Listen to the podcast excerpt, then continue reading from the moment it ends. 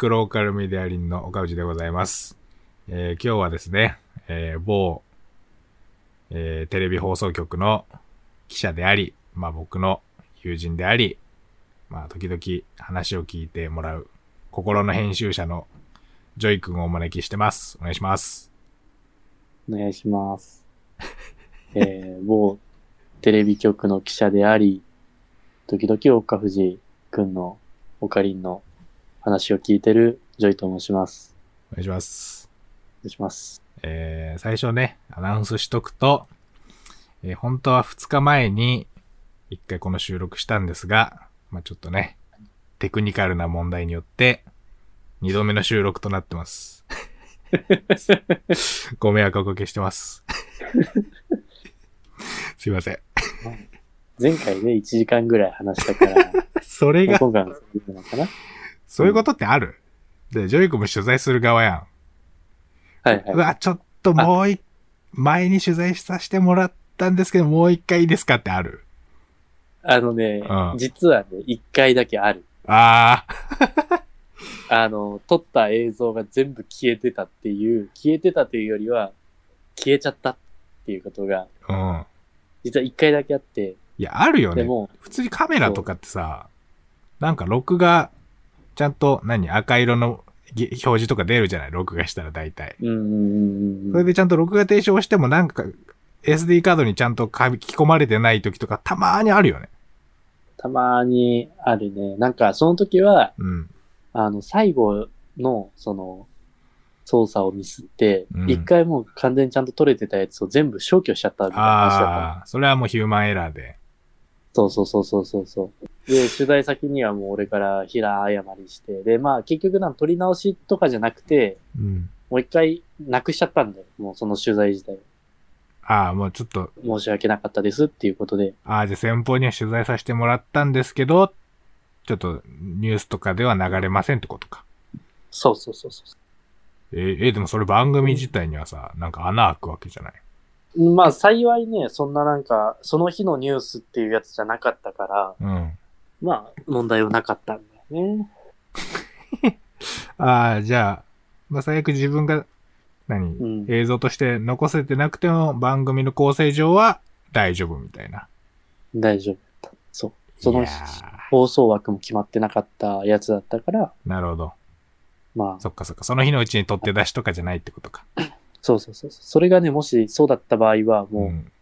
まあ、俺が怒られるわけではないんだけど、その、現場で気づけるものでもないし、なんか、帰ってきて、なんか、うんあっっていうカメラマンの声で気づくっていう。あれ、汗かくよな、冷や汗。あれはすごいけどな。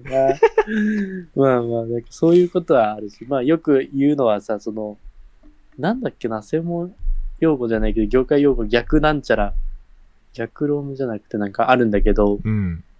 あの、録画してるつもりで、うん。なんていうか、録画ボタンを押すタイミングが真逆になってて、ああ、なるほど。そう変なタイミングで録画ボタンを押しちゃってて、うんで、構えました。よし、録画するぞって言って、うんボタンを押したら、もうそこで切れちゃうっていうので、逆になっちゃってはいはい。リハーサルとかが回っちゃってて、オフにしちゃうってことね。本番で。そうそうそうそうそう。いやー、か、考えるだけでゾッとするね。そう。それ途中とかにね、気づけたらいいし、うんまあ、それだったらまだマシなんだけど、それ気づいた時とかにももう、もう、わーってなるやつ。いやー、ほんとさ、まあ、まさにそれが、二日前の俺なんですが、いや、あるよな、取材する側ってな。あるね。ヒューマンエラーがね、やっぱり人間がやったらね、それは起きちゃうからね。なるよね。しかも俺なんか、ズームでさ、もうやりゃいいのにさ、俺も。ちょっとこれ今回収録で ディスコードの音声通話でやってるけど、こっちの方があれ、うん音の圧縮具合とかが結構ズームよりいいなってことに気づいて、ちょっとわざわざジョイ君にね、ディスコードインストールしてもらってやったのにうん。ミスるという。でズームのやつが一番手っ取り早いんだよ、レコーディングポチッと押しちゃ。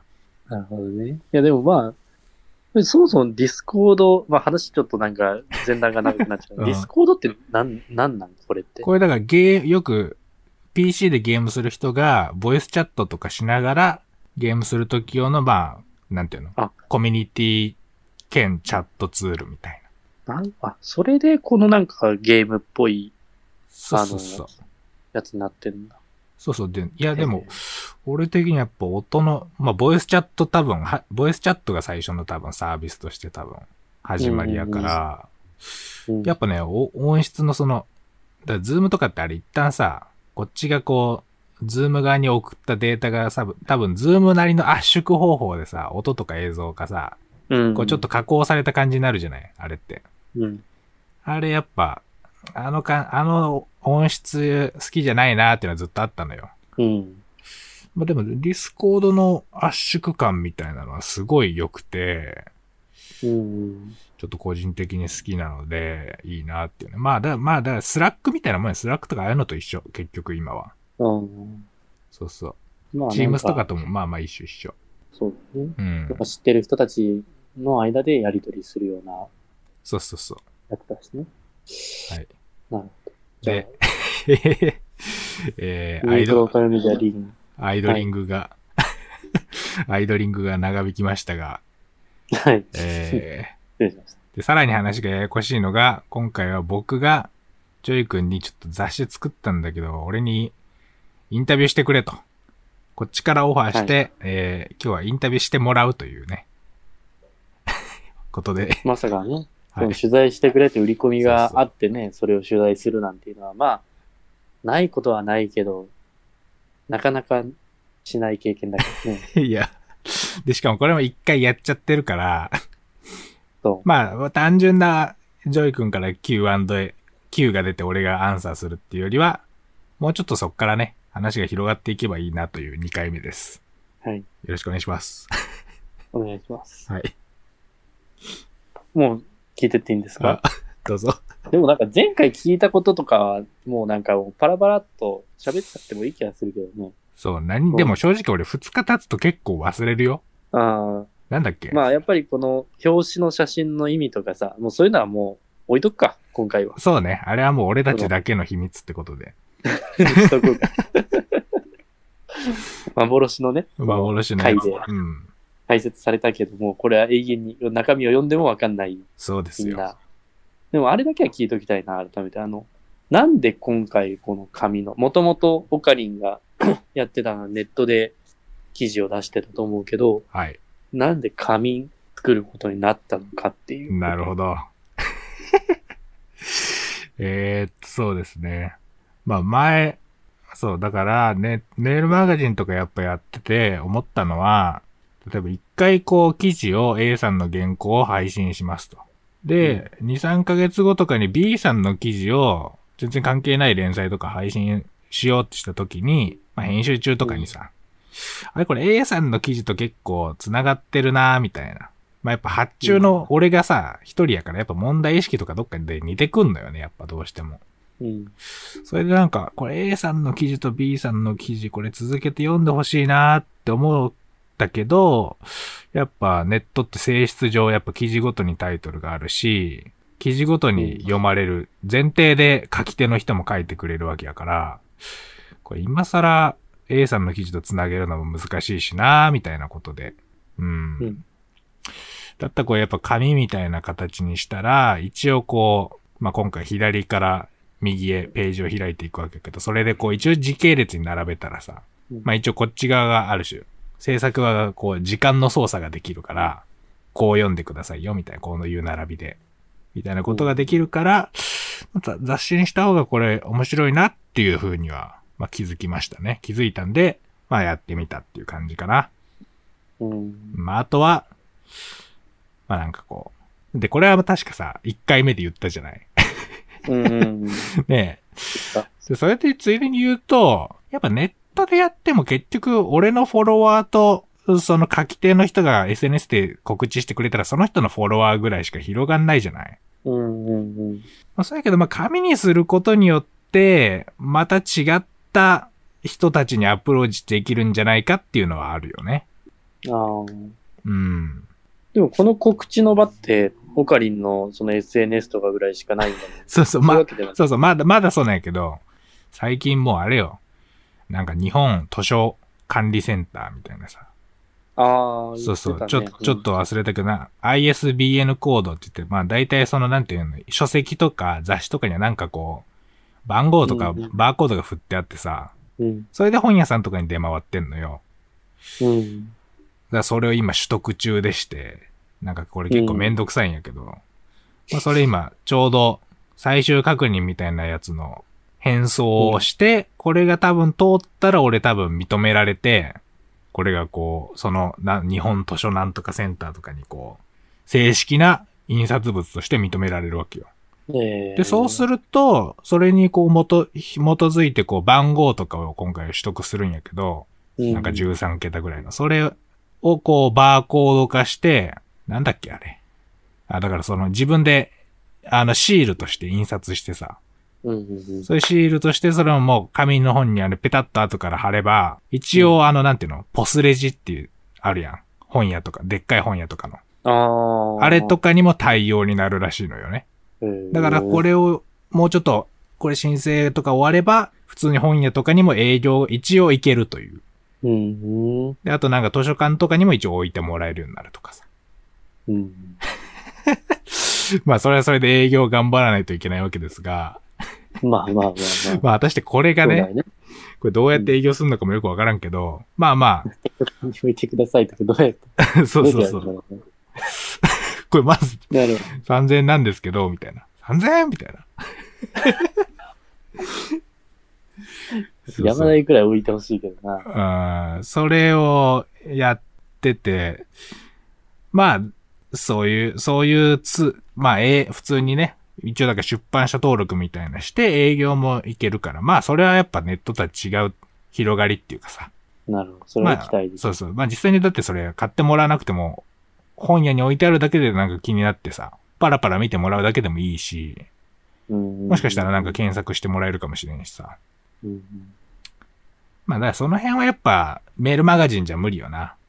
例えば俺、あれよ。2021年の年末ってなんか、感染症のことを気にしなくなった時期でさ。なんかみんな大丈夫じゃねみたいな。感じだったんで、なんか忘年会とか行ってみたわけやけど、はい、やっぱそういう場に、やっぱそういう場で俺は忘年会で7冊売りましたからね。ええすごいじゃん。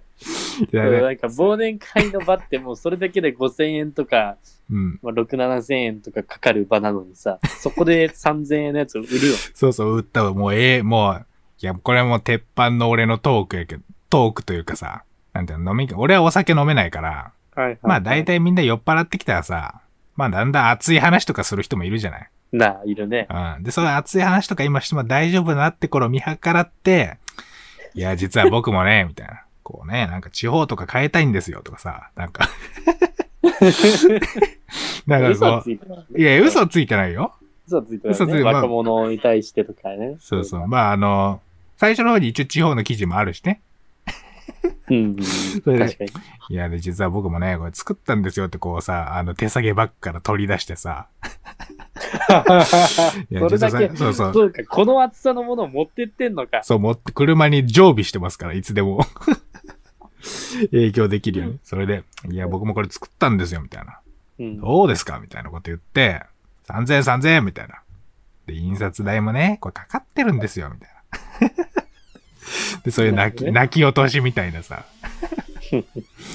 それで、えー、まあや、だそういうのがで手に取ってもらえ、俺のメールマガとか一切読んでないけど買ってくれた人いるしね。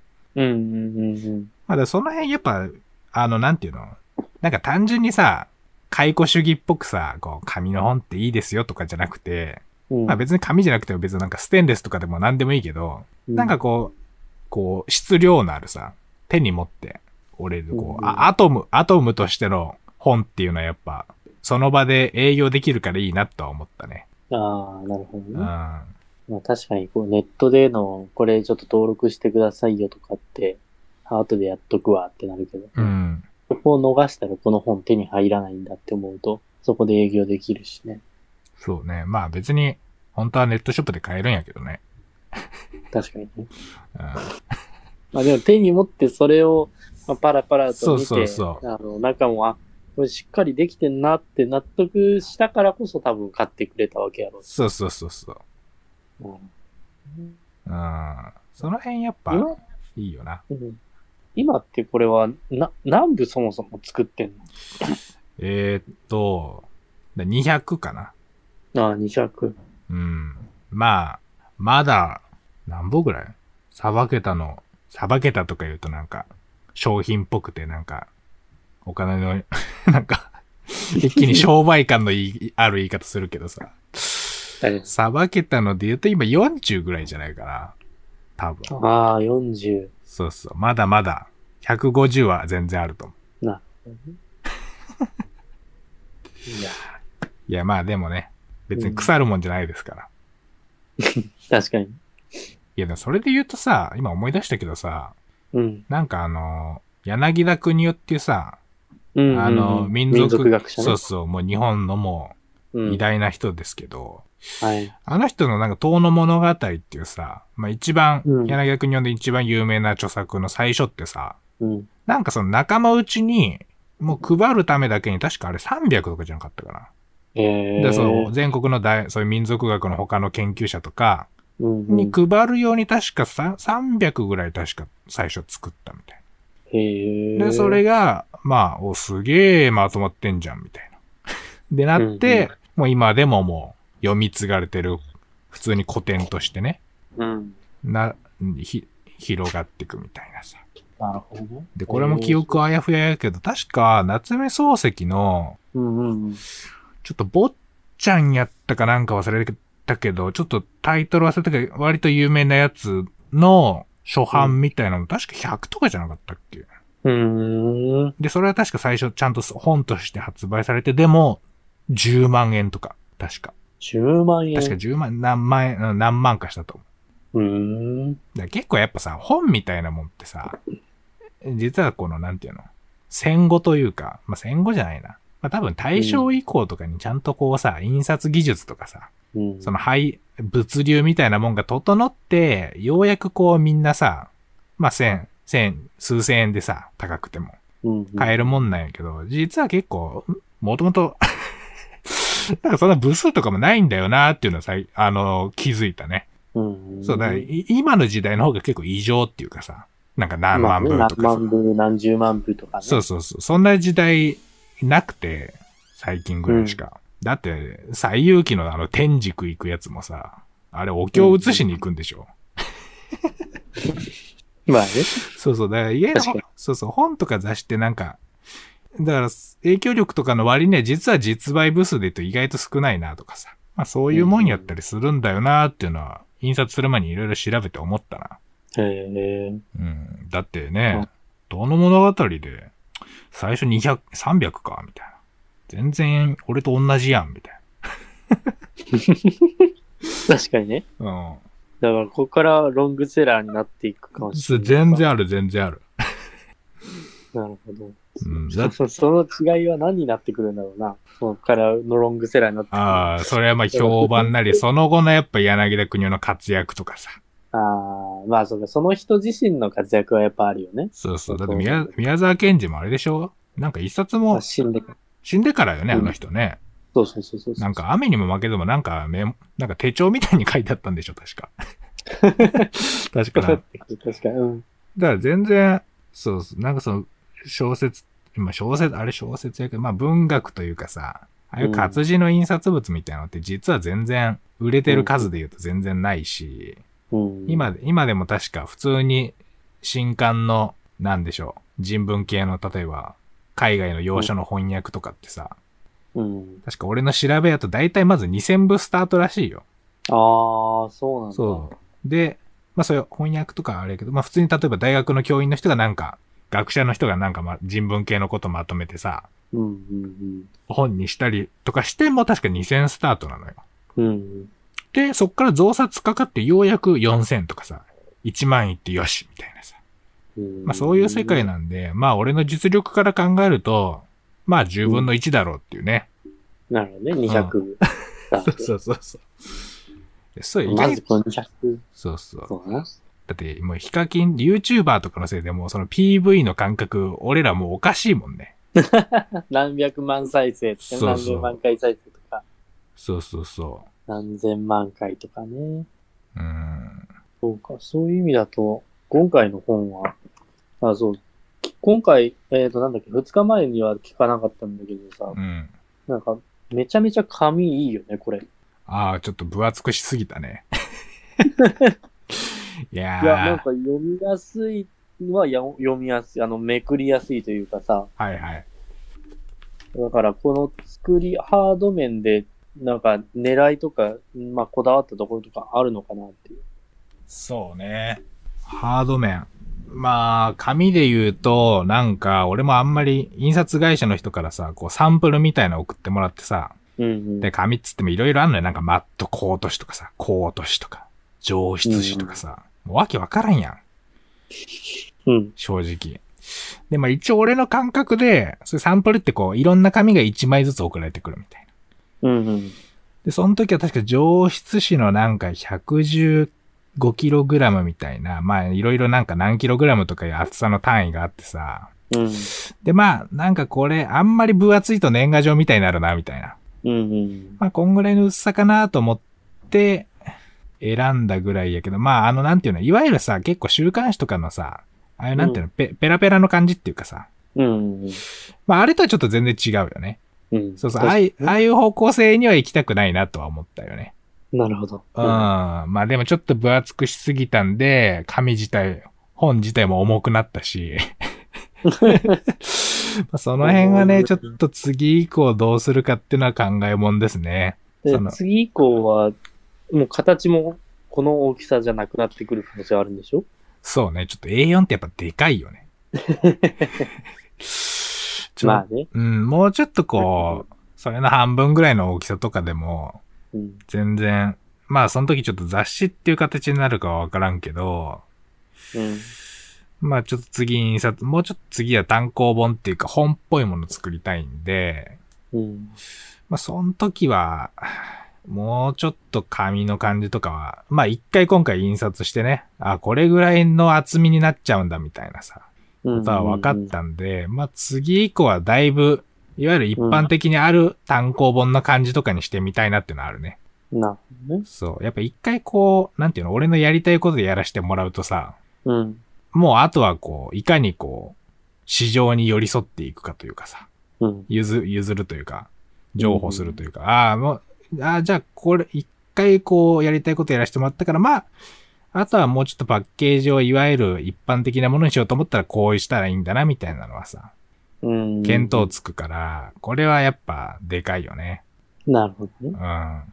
けな、なんか聞こうと思ったんだけど、そもそもの、前回こういう聞き方はしてなかったけど、えーっと、オカリンがうん。この本作って読者に伝えたいことって何や？ったいやー、まあ一応メディアの立て付けとしては、まあね、その、面白い人を増やしたいということなので、うんまあ基本的にはそれに、それを最終目的としていろんなもの今後も作っていきたいけど、うん。まあその雑誌に関して言うと、なんやろ、だから、うっかりこうさ、例えば、まあ最初からあの、なんていうの、資本主義についてみたいなさ、うん、うん。そうう。いう系の話なんやけど、まあ最終的には自由律俳句になってるじゃないですか。うん、うん。で、こう、一応記事同士は、前後関係は一応つなぎの言葉っていう俺のコラムで、記事同士は一応つながってるっていうことになってるので、うん。なんかこう、そういう資本主義とかこう、社会のことについてうわーって考えてる人が、最終的には自由律俳句読んでほしいなっていうことよね。なるほどね。いや、俺にとってはもう同じぐらい大事なことっていうかさ。はいはいはいはい。いや、自由律俳句もすごいよっていう。うんあとあの最後のもう日記ね、全然知らんやつの。あ、誰かそうそう。だからうっかりこう、なんていうの？そういう変なとこにたどり着いてほしいっていうか、うんうんまあそういうイメージでなんとなく作ったっていうか、だからこう Google Earth とかでさ、うん。うん。Google Earth とかって最初まあ地球の引きの絵じゃない？うん。で、こう指をこうなんか拡大していくとだんだんこうよ、よれていくみたいな、いろんな場所に。うんうんまあ、そういうイメージかな。だんだんこう、だ社会とかさ、なんか地球がどうのこうのとかさ、はい。そういう Google Earth からこう、指をこう拡大してって最終的にはもう一人の生活みたいな。うん。とか本当に一人の個人の、なんか、世界の切り取り方みたいなのが、まあ自由律俳句なので、うんなんかそういうふうにこう、どんどんどんどんこう、フォーカスしていく感じは、なんか、味わってほしいなとは思うけどね。なるほどね。そういう感じなんだ。そうそう、なんかだ、やっぱでかい話ばっかしてもしょうがないなっていうのはあるからさ、うん。結局こう、生活とか大事じゃねみたいな。うんうん。そういうメス、まあその、メタメッセージというか、配置としてのメッセージはそういうのはあるかな。なるほど。うん。最初が経済の話から入っていって、今後はなんかもっと新しい要素とかは入ってくる。今後は、いや、もう正直結構それ出し切ったので、うん。創刊号で出し切っちゃった。もう創刊号はやっぱ一番ね、カルピスの原液ですから、はいはいはい。いや、俺のイメージとしてはその創刊号からこう、がもう木の根っこというか幹みたいな感じで、うんうんうんうーん、まあ、次は例えば今年はもうね、ちょっとどこで言ったか覚えてないけど、やっぱ音楽をね、作りたいんですよ。雑誌のための音楽を。うん。うんうんうんうん。サントラみたいな。それはやっぱ、その雑誌の活性化、アアーカイブとしての活性化も意味もあるけど、やっぱその創刊号で音楽の記事扱ったんなら、やるべきだろうっていうかさ。なるほどね。そうそう。だからそっからこういろいろ、その記事とかから、なんか、取材した俺も、具体的なその制作側に回っていくみたいなさ。うんうんうん。そういう感じにはしていきたい。そういう、そういうことを、だからこう、例えば次や音楽作ったらさ、うんまあなんか人に聞かれたりするじゃない？これ何の音楽なの？みたいな時に、いや、これ創刊号っていうのがありましてって言えてさ、まあそこでまた営業もできるし。なんかそう、いちいち立ち返る場所として、創刊号、そうそうそう、次以降は、そこからいろいろ派生させたいなっていうのはあるね。うん。そうするとなんかさ、いい感じかなって思うけど、どうなんやろうな。全然違うことやってもいいんじゃないかって感じもするけどな。うん。まあでもなんかつながりがあった方が、うんその人が見えてきて、なんか、正直このユニークローカルメディアリンの創刊号だけだと、うん。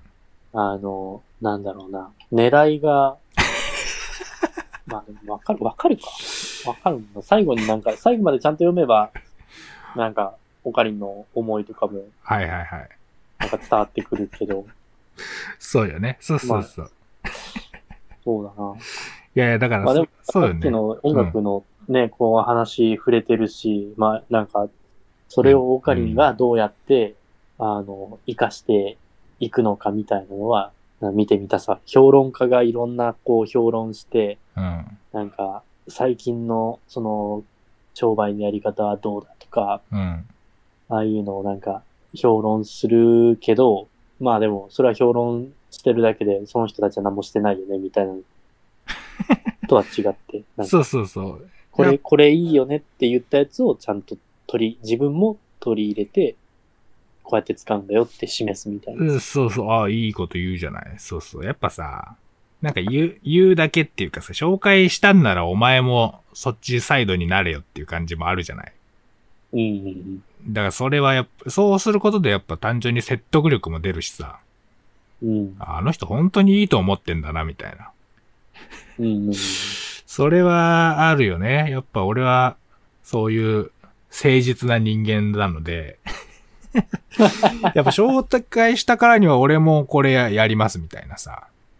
はいはいまあ。さすがにガーナのチョコレートの取材して、ガーナに行くとは思わんけど、はいはい。行けばいいじゃん、それはそれで。いや、行くっていうか、俺が、俺がチョコレート作ってもさすがにしょうがないけど、ああ、まあね。うんいや、てか、あと単純にさ、もう創刊号って結構俺の興味の範囲っていうか、まあ記事になるぐらいの熱量を持ってはなんか紹介できるものって結構、だいぶ出し。た感じがあるからさ。はいはい。てかそれ、ジョイ君もどうなの？なんかその、毎日え？新しいものをなんか、摂取するの疲れん？ニュめちゃース、めちゃ疲れる。ニュース作る側の人にこれ言うのあれやけどさ。そうよね。前からオカリンが言ってるような話だよね。んそのなんか、毎日新しい話、新しい問題、新しい課題が、こう、ニュースとか新聞とかを、もう本当に溢れんばかりいろんなものがこう。うん入ってきて、で、まあ、流す側はさ、でうんこの問題についてあなたはどう思いますか？考えてくださいって言って投げるわけじゃん。うん。まあ、流す側も疲れるし、流される側も疲れるよね。いや、そうそう、ジャーナリストの人とかさ、すげえ問題投げつけてくんじゃん、こっちに。はい、考えろ、か 考えろ、考えろ、みたいなさ、ぽいぽいぽいぽい。うん。わかる？な、も俺、俺頭の中で餅巻きっぽいっていうかさ、あなんていう、毎日こうさ、はい、見つけてきましたよ、とかさ、はい、はい。取材してきました。この企業にはこんな問題が、とかさ。いや、その餅巻きやっぱさ、何個かもらうのが楽しいんだってさ、うんやっぱそんな毎日餅食いたくないしさ、別に。やっぱあの辺ちょっとやっぱメディア、メディア側の感覚がちょっとおかしいっていうかさ、はい、はい。その、うんなんて毎日毎日これ考え、大事な問題です考えてくださいみたいな。まあ毎日じゃなくて毎週とかさ、うん。やってくるわけじゃん。でも普通の人ってやっぱ生活があってさ、普通に自分の仕事の勉強とかもあるわけでさ、うん。やっぱ限りがあるよね。24時間しかないし、寿命もあるから。で俺、それは俺自身にもあって、やっぱ俺もこれさ、別に専業でやってるわけでもないし、うん。普通にこう、例えば今日のこの収録の前までも別の動画の編集してたわけですが、うん。その受注仕事の。うん。なんかその辺はすごいずっと最初からあんのよね。これ俺がずっとこれみんなに考えましょうって言っといていいのかみたいなさ。うん。これみんなそんな余裕ねえだろみたいな。うん。でもそれは俺自身にも当てはまることで、やっぱ俺もね別に読める本の量とかさ、もう人生でさ、大体見通しつくやん。うん。例えば1週間2冊ならさ、1ヶ月で4冊で、1年で48冊やうん。ん。で、あと50年生きたら、まあ50冊として、うん。えーっと、2500冊か。そのペースで読んだとしても。うん。みたいなさ。そうするとやっぱ、うん、俺自身もやっぱ、なんかこっから全く別のもの作るっていうよりも、やっぱり、すごい体として楽っていうかさ。まあ、創刊号で取り扱ってる時点で、だいぶ自分の興味関心とかさ、うん。知識もあるから、まあこれに基づいて、こっからこう、枝分かれ的にいろんなものを作っていくっていう方が、まあ自然だし、まあ、この、なんていうの、俺はこの、俺自身っていうよりもこのブランドというかさ、メディア自体のお客さんがついてほしいから、うん。まあその受け取り手としても割と自然かなっていうね、うん、もの同士のつながりが見えてさ、あ、これ雑誌の、あの雑誌の音楽なんだとか、うん。うん、そういう感じはすごいある。なるほど。じゃあまあでも基本、ここがもう本当にベース、根っこになって、そうそまあ無理にここからなんか話が広がっていって、政治の話が入ってきたりとか、そんなことはまあ、あんまりないのか。まあ、なくはないかもしれんけど、例えばいきなり多分、なんやろな、スケボーとかは扱わんやろね。なるほどうね。ん。いきなりス、創刊号でスケボー扱われてたら話は別だったけど、もうこっからいきなりスケボーが出てくるっていうのはあんまり考えない。そうね、だいぶ多分、10年ぐらいしたら、こっから、まあ毎年1個はなんか作ろうと思うんで、その作ったもの、別の作ったものがどんどん派生していってスケボーにたどり着く可能性はあるけどね。なるほどねうん。ただ、とりあえず次とか次の次でスケボーはないですね。そうそう、そういう、なんていうか話題の飛躍はあんまないんじゃないかな。ー。なるほど。俺が今だってスケボーに全然興味ないもん。スケボーと地方を考えたりはしないんだな。うん。そうか、そうか。確かにな。つながりようが、まあ、この記事、中に書いてある記事の中でも、こう、ここからは感じられない。確かにそうだな。どう？なんかそのさ、なんか今回うん雑誌ってまあ一応結構さ、なネットと違っても書き換え不能じゃない？うんうんうん。印刷しちゃったら。うんで、まあ当然誤字脱字があって、まあ悲しいんですけど、修正できなくて悲しいんですけど、なんかやっぱこの塊っていうか一応、うんまあ地球の歴史とかさ、なんか人類何,、何万年みたいな視点で見たら当然風化もしていくから、本当は完全に固定的なものってないけどさ、一応なんか人間の人生ぐらいのタイムスケールで見ると結構雑誌って別に、まあちょっとさ、虫食うぐらいでさ、うん一応固定的なもんじゃない。そうだね。そんな早く消費されるようなもんじゃないね。そうそう。なんか、羊羹ぐらい早く腐ったりしないじゃない。うん。あ、羊羹もあれ非常食か、そういえば。まあ、羊羹はちょっと持つね。そう、羊羹持つね。うんなんやろな。なんかこう、リンゴとかさ。はい。リンゴとかって多分ね、何年、3年もしたらもうわけわからんと思うけど。やっぱ雑誌はずっと3年同じ場所に置いてても大丈夫じゃない？うん。で、こういうの一個作っとくとやっぱいいなって思うのは、やっぱさっきのその木の根っこじゃないけど、やっぱ俺が読み直せるっていうかさ、うん。立ち返れるっていうか、こっから次のまた足場みたいなものを作ってく、一個の足場になるなっていうのをすごい作って気づいたね。うん。その辺さ、どうですか？ニュース作る側として。ニュースって割とさ、もう日々、なんていうの、うん次から次へ、まあ言い方悪く言うと消費されていくもんじゃない？うん。その辺なんかそのさ、なんていうの？なんかやっぱ、うん。例えば俺の、俺の知り合いの人もさ、なんか普段はニュース作るんやけど、なんか何年かに一回、なんか自主、完全自主制作のドキュメンタリー作ったりしてる人いんのよ。うん。うん。やっぱなんかこう、なんか日々流れてくもん作っててもちょっとあれだなっていう感じある？ど いやーそうだな。日々流れていくもの、日々起きてることを、うんなんか視聴者に伝えるっていうところで、やってることにあんまり自分としては、なんだろうな。迷うところはないけど、うん。いや、もちろんそれはそれでやっぱ大事っていうかさ。そうだってまあ、同じだと思うよ。そうそうさっきの人と一緒で、うんあの、俺も時々あの、なんだろう、ちょっと長い尺のさ、うん。まあ企画というか、リポートというか、うん。そういうのを作るけど、うん。でそういうのは、なんかその時勢に、あの、そんなに縛られないで、はいはい。まあ、それはだから一週間後見ても、こう見るに耐えうるものっていうか感じよね。全然。そうとかとかも、あの、いつ見てもうん。勉強になるものとかを作ったりするから、はいはい。これを1ヶ月後、1年後、2年後とかに見ても、まあ、例えば災害の話とかだけど、ああ、いいね。いつ見ても、あの、あ、そうか、これを気をつけない、これを気をつけているのが大事なんだなって思ってもらえるようなものを、やっぱ時々作るようにしてるし、うん。でそれは、そうだね、自分の中では、そういうのは時々やっていくのが、まあ、自己肯定感も上がるよね。なんか、日々、あの、出して、まあ、一定の期間、ネットにはさらされるけど、ネットにはこう出るけど、うんうん。でもその一定の期間終わったらもうそのニュースは見れません。一般の視聴者にはっていう感じなのとはちょっと別だからね。はいはい。そうよね。そうよ。だって意外と新聞社のさ、過去の記事とかも消えたりするもんね、やっぱ。うん。一定期間で。あれやっぱ作る側ちょっと虚しさもあるやろうなっていうのはずっとさ。うん。あ、ジョイ君のやつでネットでも出るし、テレビでも流れるんやったっけ？基本的にはテレビで流れたやつはネットでも出る。ああ、両方行くってことか。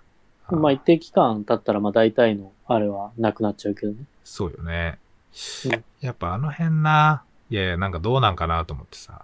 うん。やっぱなんか、いや、俺としてすごい、こう、一旦こういう、もう一個まあ、商品でもあり、まあ俺にとって足場なわけですよ、こう。一歩ふ、うんやっと一歩出れたな、みたいな。うん。これはやっぱなんかすごい何回も立ち返れるし、うーん、なんかすごいいいけどね。だから、なんかニュースとかだって日々使っててもあんまりそのなんていうの、ニュース同士のつながりみたいなことってさ、うん。あんま考えにくいじゃない？昨日のニュースとこれ何がつながってんだろうっていうかさ、もう一、一日で完結していくじゃない？日々の取材が。そうだね。でもそういう多分特集みたいなもんとかさ、そういうなんか自主、自分の企画でなんかもうちょっとな、長尺のも、映像のものとかになってくると、やっぱ、前あれやったから次はこうしようとかってなりやすいんじゃない？うーん。そう。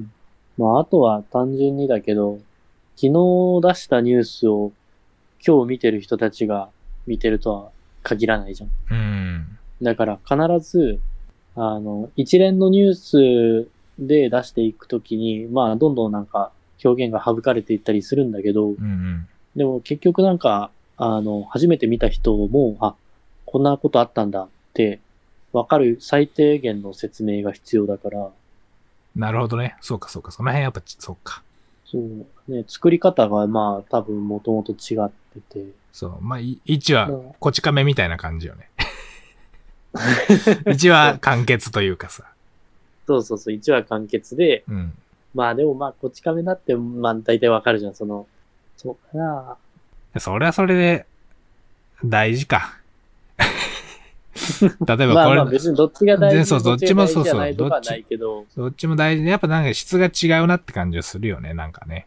そうそう。やろうとしてることは全く別だからう、ん。その、そう。だ未来になんかずっと残していこうっていうものは日々のニュースじゃ全く作ってないとは思う。うん。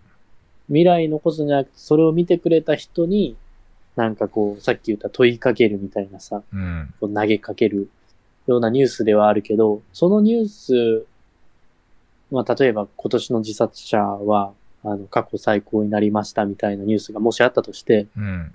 で、それを見てくれた人に、あの、こう投げかける。だどうやったら自殺者、あの、そういうひ追い込まれた人たちを、あの、助けることができるんだろう、考えてみましょう。なんかこう投げかけるニュースにはなるかもしれないけど、うん。そのニュースは別にどうでもいいわけよね。もうほんと、氷山の一角というか。そううん、まあ入り口として、その、こんなニュースが、こんな話、調査結果が、統計が出ましたっていうのを伝えただけであって、はいはいはい。そのニュースを1年後、2年後に残す必要って全くなくて、そうね。い今っていうか今日何が起こったかとか。そうそうこそれが分かっそうね。それを知るためのものであるもんね、ニュースっていうのは。そうそうそう。だから、あの、そのニュースはある意味まあ、未来にこう残していくものではないんだと思う。うん。ニュース性って、まあ、1週間、まあ、2日も3日も経てばもうニュース性ってなくなるしさ。うん。ニュースとして扱っている以上は、それは全く、こう、なんていうか、意味はなくて、うん。あの、その何日か後にまた見見返すみたいなところに、そんな深い意味はあんまりなくてう。ん。で、ニュースとして、あの、扱った大元には、そういう統計とか、そういうのをなんかまあ、簡単に言うと、中央省庁がさ、うん。公開してたりするからさ、うん。うん。あの、そういうのは大事なんだと思うよ。うん10年後とか20年後にも、その統計、データ、まあなんか調査結果、そういうのを残していかないといけないんだろうけど、うん。まあ俺たちがや、こう、出してるニュース自体は別に未来に残す必要はない。うん。こんな文章いらないっていう感じになるのかな。なるほどね。まあ、こういうデータありますよっていう、ある種のそうそうそう。ただの紹介だかね、伝聞というか。ら。うんそういう意味ではなんか目的は違うかもしれない。このものを残す気はあんまりないから、そうやな。まあね、残すものってあれぐらいじゃないかな。今、オリンピックやってるけどさ、北京オリンピック。うん北京オリンピックで、なんか、誰々さんが、こう、メダル取りましたとかう、ん。でそういうのは、まあ、ニュースとして、なんか、未来にも残っていく、こう、情報なのかもしれないけど、ニュースとかになるかもしれないけど、まあ、それもね、別にニュースとしてのなんかその、しょうまあ、ニュース、なん、なんて言えばいいんだろうな。映像とか、うん。えっ、と、文章？っうん。ていうものが、あの、10年後、20年後に残る必要があるかっていうと、それがなくても、ほとんどのものは代替されるから、まあねマス。コミが作ってる文章っていうのは。まあでも意外とそういう日々のニュースのやっぱ蓄積っていうかそういうのの集合をまとめるのが、まとめたもんとしてそういうなんかさ、長い論考とかがあったりさ、うん。ね、確。か、確かマルクスのなんか資本論みたいなやつもさ、なんか新聞記事の引用とかいっぱいあんのよ、確か。うん。だ結局そういう普段のニュースみたいなものをこう、いろんな角度で見て、ね、うんなんかこう、長い文章書いたりする人もおるわけだし。まあ、どっちが大事っていうわけじゃないけど。ちなみにさ、ニュースとかみ、自分作る側やん。うんうん。見てます？ニュース。その他のニュースというかさ、仕事じゃない他の、プライベートとして。ああ。あ、見る、なんだろう。うちの会社のニュースは比較的に見てる。ああ、それは、仕事があるから、仕事がその時間やってて見るっていうことは結構もちろんあるけど、うちの会社のニュースはまあよく見てると思うよ。うん、それは何？あの同僚の人、これ作ったな、みたいなこと考えながら見るってこと？ああ、というよりは、うんまあ大体もう、えっ、と、今俺がいるローカル局、ローカルのそういうところ以外のニュースってもう全国のニュースしかないから、うん。全国のニュースで、まあ、例えば最近で言ったらガソリンの値段が上がってますとか、うん。まあコロナの関係、北京オリンピックの関係みたいなのがどんどん出てるけど、あの、こっちだとどんな取材できるかなとか、こっちにどんな影響あるかなみたいなのを考えるために見てる。ああ、なるほどね。俺もうほんとさ、多分、一年前ぐらいに、いつかはちょっと覚えてないけど、一、うん二年前ぐらいからさ、もう全然、ちょっと意識的にその時はニュース見るのやめようって思ったのよ、ちょっと。うんうんうんもうこれ日々の感染者数とか言われてもしょうがないしな、みたいな。確かにね。やっぱ俺は、俺はそういう人やからさ。うんうんうん、でもいいいいわ、みたいな。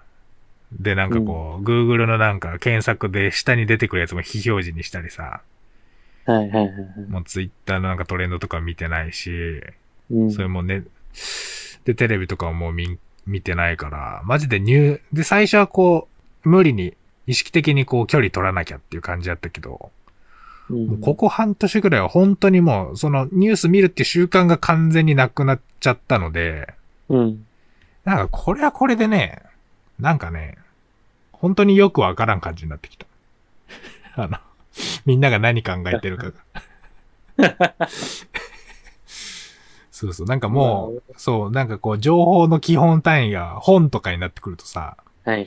これはこれでなんか、で、本って別にその、新刊ばっかり読むわけじゃなくてさ、うん。なんか昔のこれ読みたいな、みたいなやつ読んでいくと、もういよいよマジでわからんね。いよいよ本当に、だから毎週月曜になんか生放送してんのよ。雑談みたいな。はいはい。なんか時事表、時事放談みたいな。あれでうん、他の出演者の人に教えてもらうみたいな。あ、今なんか、そういう状況なんですね、みたいな るほどね。な。うん。で、これはこれでなんかね、どうなんでしょうね。まあ、どう、どうなんですかね。いや、だから、うねん、どうなんでしょう。やっぱ多少は見た方がいいのかなとか思ったりな。まあでも別に、そんな、なんていうの、すごい困ったみたいなことはないし、やっぱ普通に話でさ、それこそこううん仕事の中の雑談でそのガソリンの値段がどうとかさ、うん。さっきジョイ君が言ったこととかは普通に入ってはくんのよね。やっぱ人、人づてに。うんうん。でもこれで別にいいかっていう感じもある。正直。うん。まあ別にね、関係ないもんね。そんな。まあ普通の日々の生活に影響があるってほど、うん、まああるはあるけど、みたいな感じだよな。うん、そんな別に飲食店やってるわけでもないからさ、そんなにシビアにさ、日々のその感染症の状況を見るみたいなことは、まあもともとそんな必要ない仕事なので、うん。とはいえなんか全然知らないから、本当にいつもいろんな人に教えてもらうよね。会う人会う人に。なるほどね。そうそう。うん。まあいらないんだろうね、やっぱり。そういうニュース。いやいや、全然。いや、でもそういうものの普段のさ、そういう見聞きした、そのマルクスじゃないけど、そういうので蓄積でやっぱり長い本とか書けたりするわけやからさ。うん。これはこれでなんかこう、なんていうかこう、だから多分みんながこう普段、例えば社会みたいなものを考えるときって結局そういう過去に見たニュースとかいろんなものの集積としてあるわけじゃない。うんうんなんかその、なんて今までのパズルのピースはめてくみたいな。うん。それでこうな、たまたま出来上がった形がその人なりの社会みたいなさ。うん。まあ、だからこそ普段からみんな見聞きする情報が違うから、やっぱ人それぞれの社会像みたいなのが仮にある、だとすると、うん。なんかやっぱニュース見てないってなると、なんかこう、そういう細かいピースがさ、うん。抜けてる感じがすごいあんのよね。うん。なんか、それはね、なんか思うな、ミンクなって。その細かいピースなんか、足りてないからちょっと人と、なんかう、ん。ざっくりとしかあんまり分かってないっていうか、うん。うーん。じゃあまあ、今度からうちのニュース見てくれればいい。なるほど。ね。そうですね。社会ね。まあ、時々見るか。時々。最初に、あの、言ってた話だけど、うん。あの、もともとこのリンのあの記事はネットで配信してて、でも、うん。配信してても、なんだろうな、A さんの記事、B さんの記事っていうのを続けて、なんか読んでもらえない。まあ A さんの記事と B さんの記事つながりがこういうところであるんだけど、まあ、A さんの記事として配信して、B さんの記事として配信して、うんでまあ、やっぱりもうほとんどの人は A さんの記事を読んでて B さんの記事読んでないっていう人もいるだろうし、うん B さんの記事読んでて A さんの記事読んでないって人もいるだろうし、うん。まあ、選べるよね、そうそう。ネットって。そうなんだようんだからだから、ニュまースとか、あの、新聞とかでよく言われる、まあ辞書とかもそうだけどさ、うん。その、そのニュース以外も頭に入ってくるから、あの、偏った情報だけ、今、まあネットってもうフィルターバブルって言われるけどさ、うん。偏ったところだけ、こう見たい話だけうんうん。こう見れる良さがあるけど、それはデメリットでもあって、まあそういう意味だとね、あの、こっちの利点ってもうそこしかないからさ、そうなんかもう矢継ぎ早にいろんな話をさ、うんうんうん。相手にこう伝えていってさ。なるほどね。そっかそっか。そう、まあ、それで、それで今思ったけど、やっぱネットってやっぱさ、新聞が、ただ日経新聞とかってすげえ成功してんじゃない？あれデジタル化。うん、してる。で、やっぱ新聞モデルなんだなっていうのは思うね。まあ、新聞ってだって人によってもうさ、見る、何面見るって決まってるとかってあるじゃない？うんうんうんで、新聞頭から最後まで見るやついないでしょ？まあなかなか世の中いないよね。あれってやっぱそ。そうそう、もともともうその、なんていうかこう、U、UI っていうかこう設計自体がさ、もうこの一面は社会の面ですとかさ、うん。割とこう、なんていうの、もう記事ごとに分割されてさ、うん。ジャンル分けされて並べられてるっていう状態で、まあ、うん。お好きなとこ読んでくださいみたいな感じで、だから、で新聞モデルなんだよなみたいなね。うん。それで言うとやっぱこういう雑誌みたいなもんっていうのはさ、それこそまあ前から出版不況とかあるけど、やっぱり雑誌がこうなんていうの、ウェブに行って成功しましたって話ほとんど聞いたことないから、ああ、確かにね。そう、雑誌ってやっぱね、あうん、うん雑誌の記事とやっぱ新聞の記事って全然違うし、うん。なんかその辺はすごい思うな。だから俺やっぱネットで、ネットでっていうかだから、うん、だから俺が当初やりたかったことはやっぱ雑誌っぽいことなんだなっていうのはやっぱつく、思うよな。なんかしっくりきてない感じっていうか、そうそう。それは、うん、やっぱ新聞モデルなんじゃない？で、結局だってね、雑誌って今、これは前も言ったけど、あれよ、いいね、ファインスタで出てファッション誌がもうボロボロみたいなさ。ああ、うんだからあの辺もなんかこう、やっぱ、うん、あんまり、だから雑誌がそのままネットに行くことでうまくいってないっていう感じが、そううん、ね。あるしからな。確かにね。そうだね。雑誌は、うん、ネットとは合わないよね。うん、全然うまくいった、なんかあれだな。なんか1年前ぐらいにさ、例えば美術手帳っていうさ、その美もうそれすごい歴史がある雑誌なわけよ。うん。で、美術手帳がなんか、ポッドキャスターも始めますとかいうのが割とニュース、その雑誌界隈ではニュースになってて、うん。でももう全然更新してないもんね。そう、そうそう。で意外で、その時確かね、他にもなんだっけ、トランジットっていうなんか旅の雑誌とか、はいはい。なんか、お、雑誌が実はポッドキャストと相性いいんじゃないかみたいな感じでなんかみんな、で、ワイワイい言った感じあるけど、全然もうみんな更新止まってるし。うん。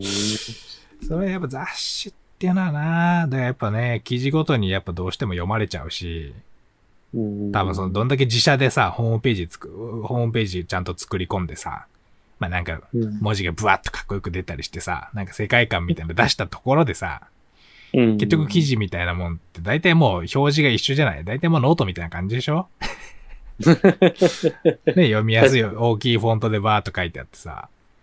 うん。で、結局記事ごとに表示消費されるってなると、やっぱその、うんこの雑誌だからいいよね、みたいなことっていう、やっぱその記事単体で評価されてね、うん。読む読まれるってなってくると、やっぱ雑誌っていう単位じゃない。やっぱそれって新聞っぽいっていうかさ。それやっぱ記者が誰が書いたとかっていうよりはさ。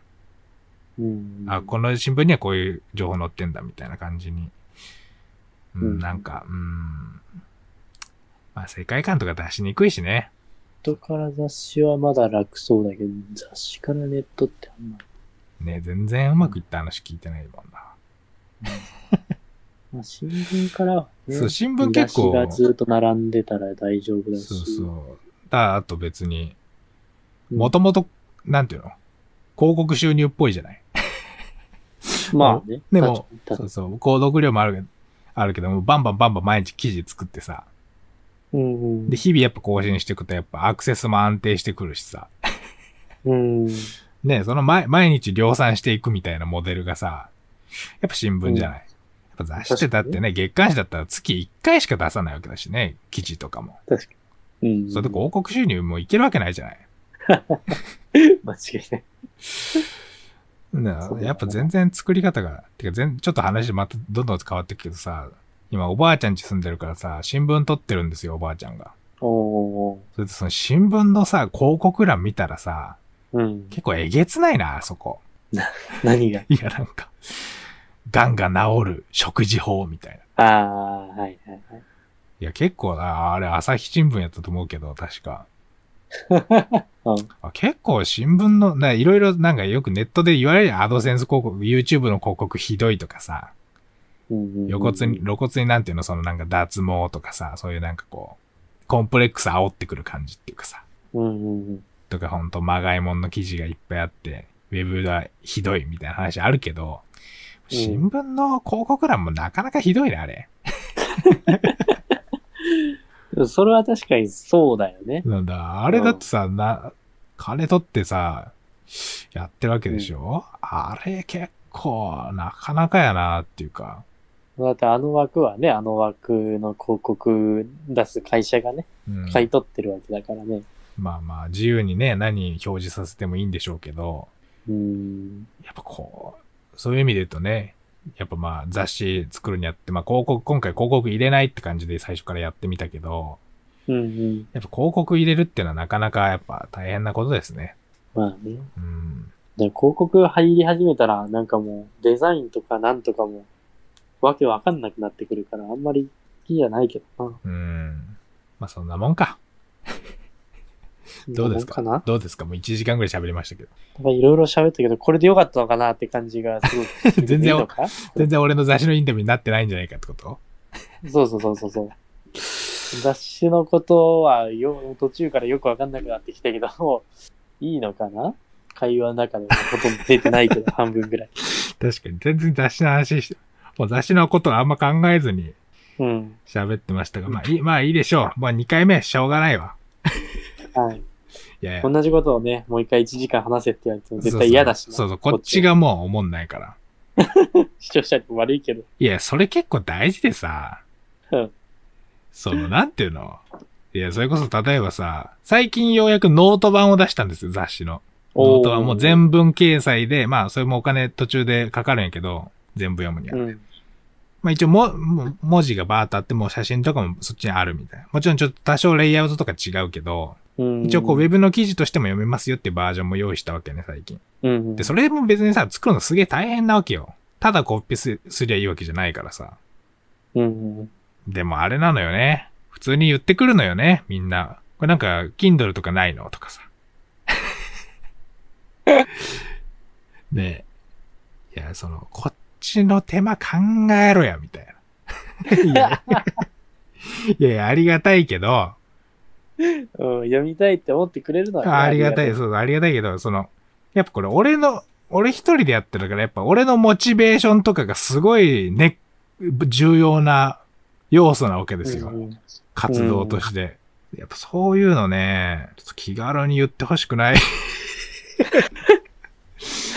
いやいや、いやいや、それ大手の出版社じゃないんだからさ、みたいな。うんて。か、どうやんのよ、Kindle とかみたいな。うん。その、に。イラストレーターの、例えばそのデザイン、印刷用の、例えばさ、そのファイルがあるじゃない。うん制作したプロジェクトファイルみたいな。うん。でもそれを例えば PDF にして、PDF バージョンないのとかああるじゃない。うん。いや、それ PDF にするにもこれ結構大変なわけよね。そのなんかこの、なんていうの、印刷用のデータやったらさ、こっちを例えば天地の表示があったりさ。だからこっちが上ですよ、こっちが下ですよとか。なんかその、あとページの指定とかさ、いろいろあるけど、そういうの外して、ちゃんとその紙面だけ切り取ってそれを PDF 化するってさ、もう1ページずつやっていく作業になるのね、多分。うん。うん。いや、そういうの考えてんのかこの人、みたいな。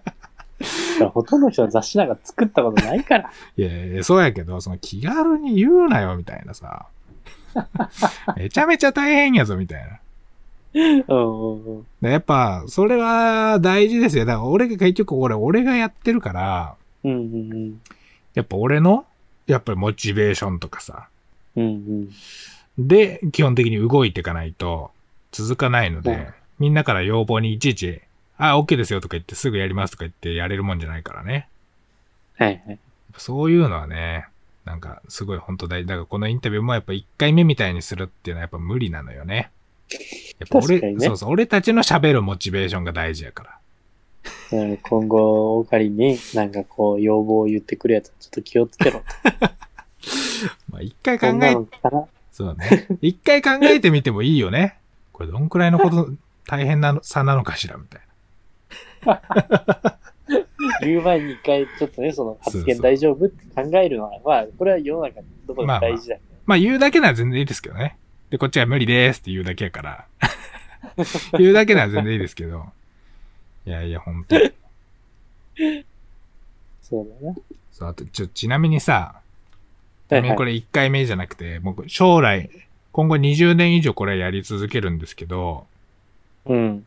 この ULMR ね。これも名前が長いから無理やり略語作ったけどさ。うん。最終的にはもうちょっと、まあ、次音楽作ったりするわけやし、うん。なんかもうちょっとね、制作者っぽくなりたいのよね。ああ。制制作、はい制作者って制作会社というか、インディーレーベルというか。はいはいはいはい。だからそれに、例えばまあ今回だったら別に俺が一応さ、まあこういう形ですけど、一応184ページの印刷物一人でデザイン、企画、制作したスキルは持ってるわけですよ。うん。で、そうすると例えば他にもなんかさ、もうちょっとなんか手伝ってよみたいな感じでさ、ありそうやん。うん。普通に。まあありそううだね。ん、そうフリーランスの仕事として。うん。そういう感じでなんか最初、俺がおじいさんぐらいになる頃には、なんかそのユニークローカルっていうコンセプトはありつつも、なんかもうちょっと俺だけの主体性、主体性が俺だけじゃなくて他の人と協力してさ、なんか共同制作っぽくできない、も、なんかこうそういうレーベルみたいになりたいなっていうのはあるんだよね。おーそうそだから、なんだっけ、ULMR かけるホニャララみたいな。う。まあまあそうそう、それもそうやし。いや、例えばさ、具体的な金の話するとさ、うん。いや、もちろん、例えば今回45万円かかったんですよね。うんうんうん。で、45万円かかって、3000円で200部なんで、まあ売り上げ全部売れても60万じゃないですか。うんうんうん。で、当然、まあ、印刷代だけで考えたら利益15万じゃない？60-45で。まあ、で、当然そこから出ていったお金もあるので、まあ当然赤字ですと、今回は1回目やし。うん。けど、例えばさ、まあこれ、ちゃんとお客さんとかつけていったらさ、ULMR に。うん。例えばこう3000、例えば1000部売れますよってなるとするやん。うんうん。しょ、なん、ずっと続け、頑張って俺も頑張るけど、それに向けて。うん。そうすると、例えば、印刷ってやっぱスケールメリット働くからさ、うん。1000部を、今回同じもの作ろうと思ったの、確か70万ぐらいで済むのよ。うーん。その結局限界費用どんどん下がっていくから。そうすると、例えばさ、1000部で3000円やったらさ、まず売り上げ300万やん。うんうん。で、おって感じするやろ。300万か。で、70万でしょ印刷が。うんうん。そしたら230万やうんうんうん。ん。で、そっからまあいろいろさ、その取材費とか出ていったとしても、うんまあ絶対150は残るじゃない。うん。で、150さ、1年に1回入ってくるんやったらさ、うん。これ普通になんていうの？一個の事業として成り立つな、みたいな。うんうんうん。そうね。そうそうそう。だから、なんかもうちょっと数千円のものを4桁ぐらい売れるレーベルになりたいね。それは CD とかわからんけど。そんぐらいやったら多分ね、ちゃんと、もちろんだから、なんていうの、結局クリエイターみたいなもんって結局今もさ、まあ音楽とか顕著やけどさ、すげえ大人気のやつかすげえ貧乏なやつかしかおらんやん。うんそうだね。すんめちゃくちゃ売れてるバンドマンかすげえ貧乏なバンドマンか。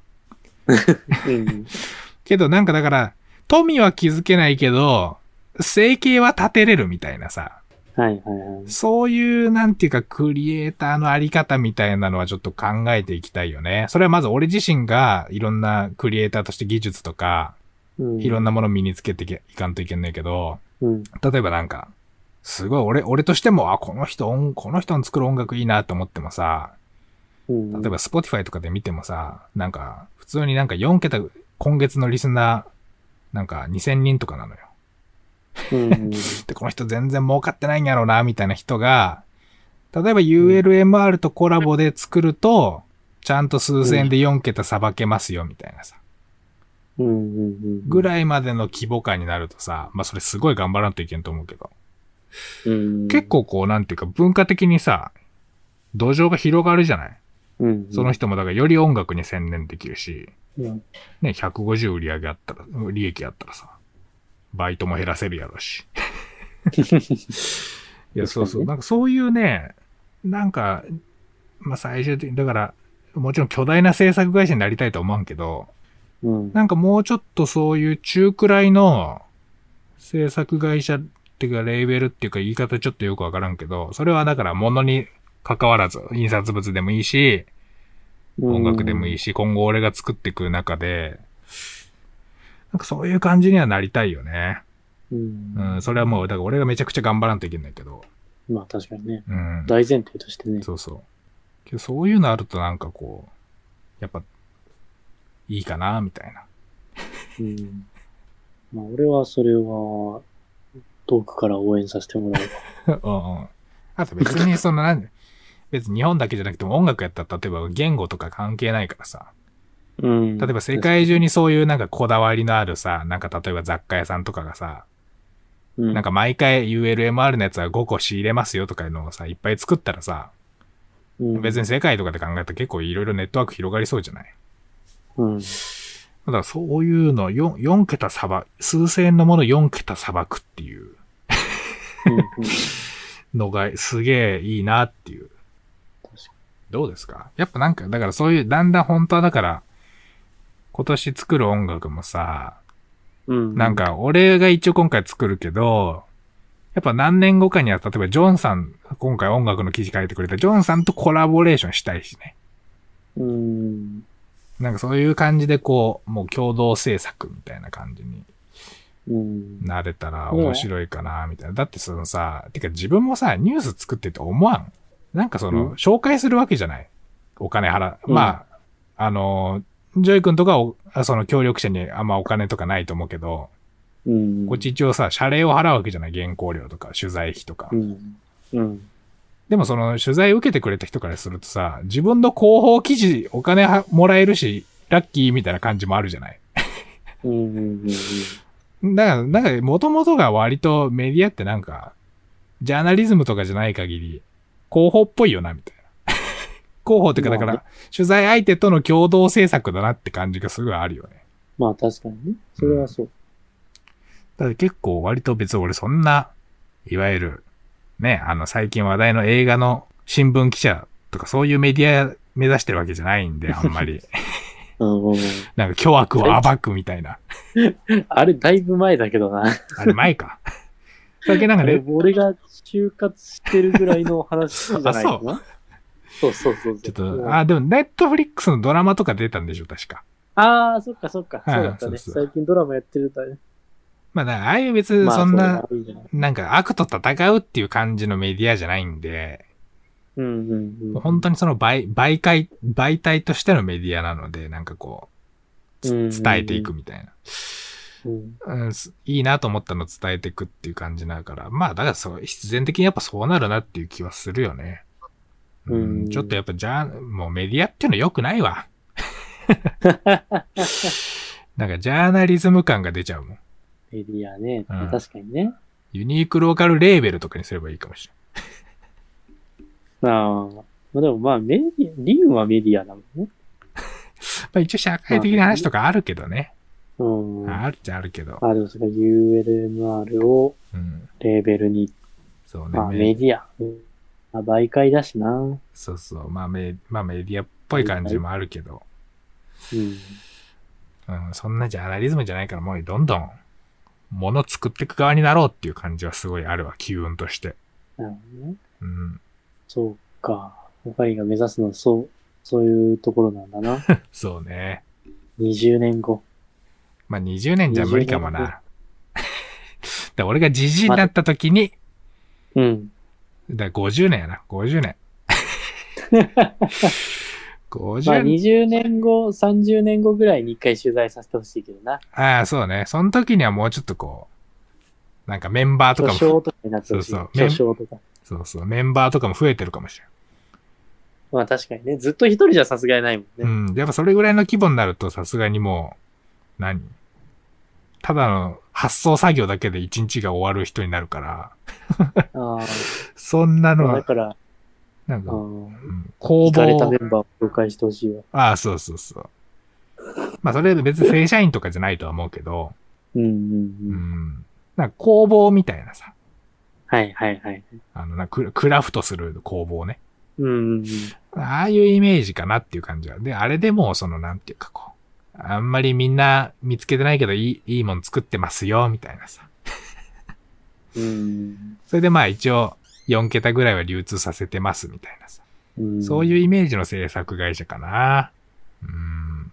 まあちょっとうまくいくかわからんけど、そういうの目指していきたいね。うん。ああまあでも今年はまずは音楽作り、そうですね。サントラ。雑誌のサントラを作ってね。はい。まあやっぱそういうののやっぱクオリティで、やっぱ結局そのもののクオリティ良くないとね、意味なうんで、ん。頑張ります。期待してます。はい。ちょっと、長々と、ありがとうございました。はい。もう、これは絶対録画できますから。よかった。絶対大丈夫。まあ別にまた、またやろうってなっても全然俺はいいけどさ。空いてる日だったら。ありがとう。いや、マジありがとう。